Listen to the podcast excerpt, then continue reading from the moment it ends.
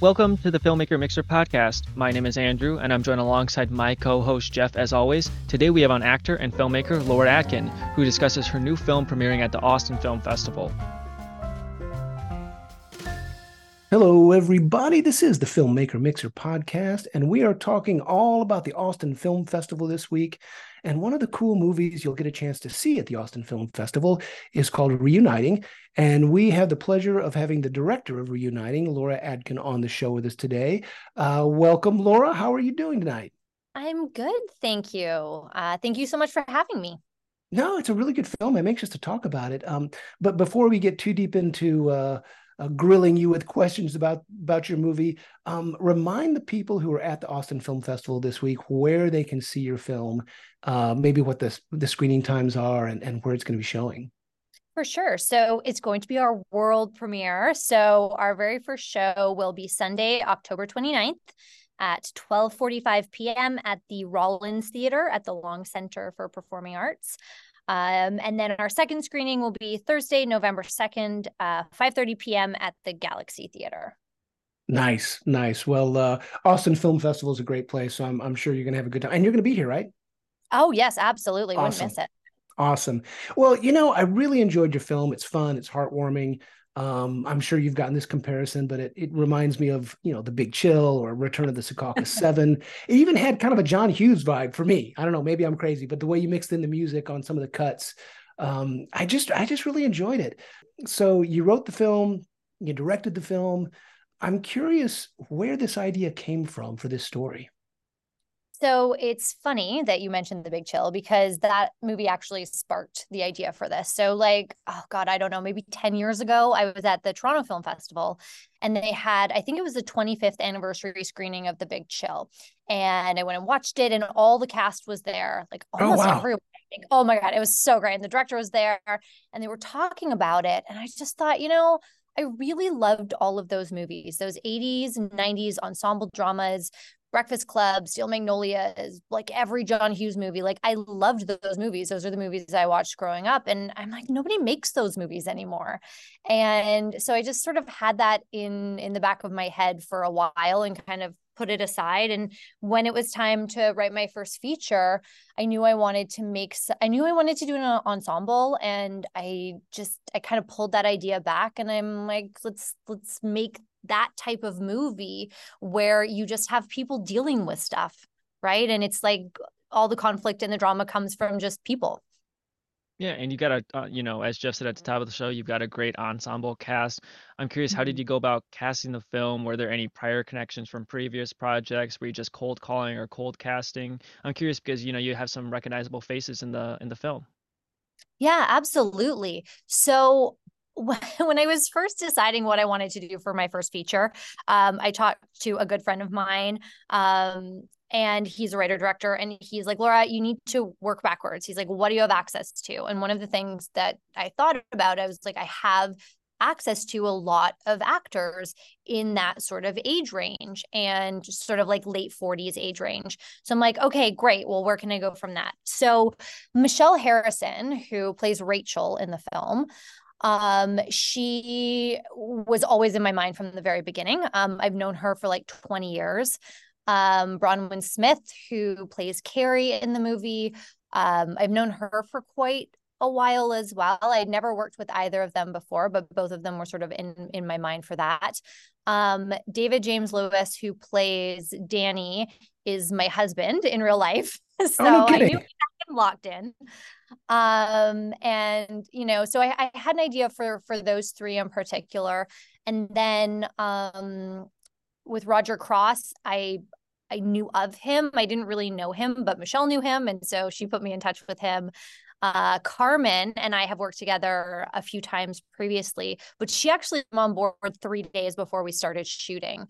We had another actress uh, cast, and then she she booked something way bigger that was going to pay her way more money than I could pay her. And so, you know, that's totally fair that she took the, the thing. um, but yeah, Carmen stepped up and it, it's so crazy to think that anyone else was ever going to play that role.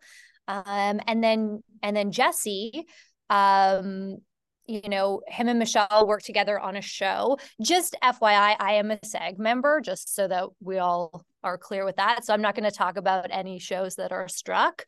Um, so they worked on a show together uh, that had superheroes in it. And um, Michelle just said, Well, what about Jesse? And I was like, uh, Jesse L. Martin from the original Broadway cast of Rent. Um, yes, please. I never thought he would do it in a million years. And then he said yes. So that's kind of how that happened. It all happened very weirdly organically. That is crazy. And, you know, circling back to your ensemble cast of characters, there's a really interesting balance between, you know, all the different characters. I mean, each one, well, for lack of a better word, each one kind of has their archetype. You know, you've got the responsible mother figure, you've got the court jester, and that was, now that's your husband, right? David James Lewis, you said? Mm-hmm. I love that character. He was so so entertaining. Um, so I've got a question. This is a writing question.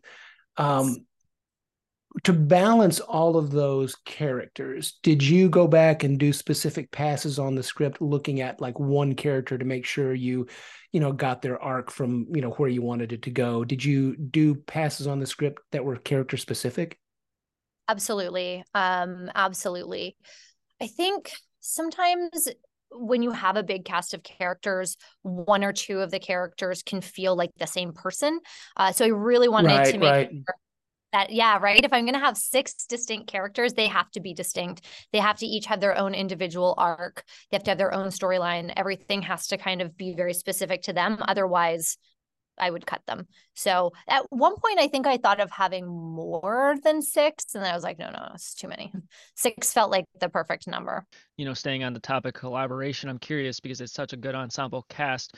Was there a lot of improv during the scenes? You know, letting them make the characters their own or rehearsals beforehand. I'm curious how much maybe off page you went, or if it was super just what the script had uh, on the day. Um, if we could have had rehearsal, that would have been my absolute dream. Uh, indie film. So there was there was no. Uh, you didn't have any rehearsal at all. No, no rehearsal. I wanted to, but you know, we shot in in the middle of the pandemic, like before vaccines, before like it was it was crazy and like travel advisory that we filmed on an island and oh my gosh it was just it was so crazy and so we really didn't have time and we based the whole shooting schedule around jesse and michelle actually and carmen were all on this superhero show and it was supposed to end on a certain day and so we based our entire shooting schedule on like them ending on a specific day and then uh, someone on their show got COVID and their whole shoot got pushed a week. So we had, it was just so crazy to try and figure out schedules and move things around. I had to write people out of scenes. We had to, oh, it was just, it's completely insane. So no, we didn't have any time for, rehearsals. Um, and as far as improv goes, not really. I mean, they're all really good actors and you know it, it was never improving lines. It was like hey laura i'm not sure if this line makes sense. Can we talk about it? And then we would talk about it. And then if it needed to be rewritten i would rewrite the lines. But there wasn't a lot of like people just like doing their own thing or anything like that. Well i'm also curious i want to i want to go back to a writing question. I'm kind of bouncing around but um you know, we talked about doing a pass on the script based on the, you know, the cat or based on the character. Um, there were a lot of great. I'm going to call them throwaway lines. I, I don't mean throwaway throwaway lines as in they're not important, but there's a lot of comedy in this that are just kind of in and out, and the lines come fast. You know, I could have killed and not have my dad beat me with a belt. That kind of, oh, yeah, yeah, yeah, yeah, yeah. Those kind of lines are are sprinkled throughout, and it's really smart writing. Um, so I'm curious, did you do a pass on that as well, trying to figure out how to keep your characters entertaining and keep that banter going? I don't, that's such a good question. I don't think so. I think just like organically, it just made sense. I, I always knew I wanted it to be an irreverent drama. I knew that I wanted to have a lot of comedy in it just because I think when you have such heavy subject matter, which you know your audience will see when they come watch the movie, what that is.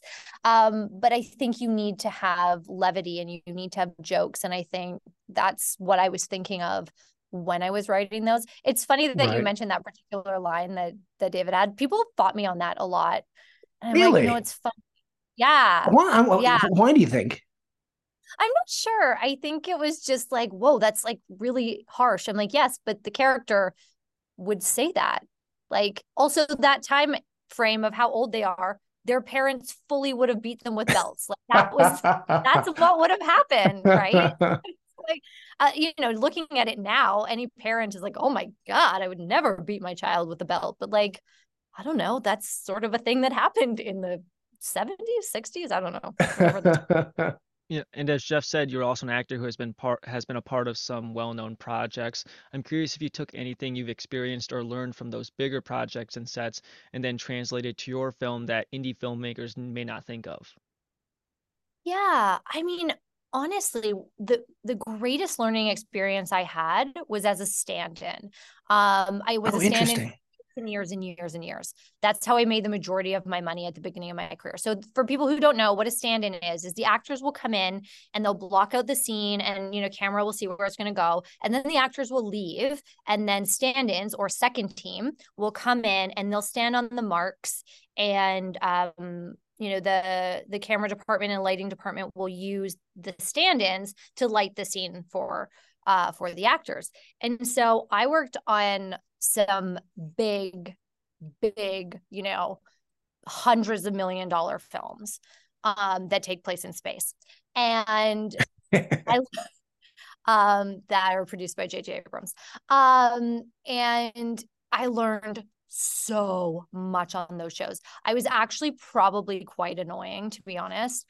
Um because I got uh, a grant because I'm from Canada and they just like give you money sometimes to make stuff uh, to make my first short film while I was standing in on this big show. So I asked all the questions. I was like, why are you using that camera? Why are you using that lens? What are you doing over there? How are you lighting this? And I just asked so many questions.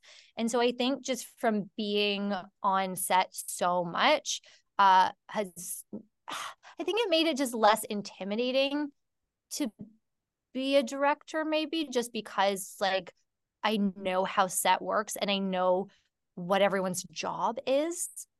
And I learned most of that not from acting but from being a stand-in. I really got to learn like what everyone's job actually is and that I find is really helpful to understand when people are asking you for things, knowing like whose job it is to do what tell people again where they can see your film if they're in town in Austin at the Austin Film Festival remind them again where they can see your movie. Okay, great. So you can come see our film, and almost all of our cast will be there as well, which will be really fun and exciting. Oh, that's awesome. Yeah, I think like like 90% of our cast is coming. So it's gonna be it's gonna be pretty awesome. Um uh, so you can come see it on uh, Sunday, October 29th at 12:45 p.m. at the Rollins Theater. So that's at the Long Center. And our second screening uh, which will just be me at the screening. Um, so if you want to meet the cast, you have to come to the first one. Uh, will be on Thursday, November 2nd at 5.30 p.m. And that will be at the Galaxy Theater. And where can people find you if they want to know more about your work? Are you uh, like an Instagram person? Or, Probably I Instagram. I don't have the TikTok. Uh, so at Laura Adkin um, or at Reuniting Film. Awesome. Well, have you been to Austin before? Uh, I have. This is actually my third film to screen at the Austin Film Festival. Oh, nice. Okay, well, you know what you're doing. Then you know where to go to find all the great food and the and the good coffee. So good for you. I'm so excited. The last time I was there actually was in 2018 when there was like that water thing that happened. There was like a water. Oh, the the yeah the uh well, there've been a couple of water things. yeah, so, where like the water was contaminated, and so oh, like, right, right, right, all right. the coffee shops shut down except like one coffee shop. Yeah, they were bringing in like bottled water to make coffee. Yeah, it was oh, crazy. Yeah. yeah, it was that was crazy. So hopefully that doesn't happen again. well, Andrew and I, will be here. You need what was that? You need your coffee?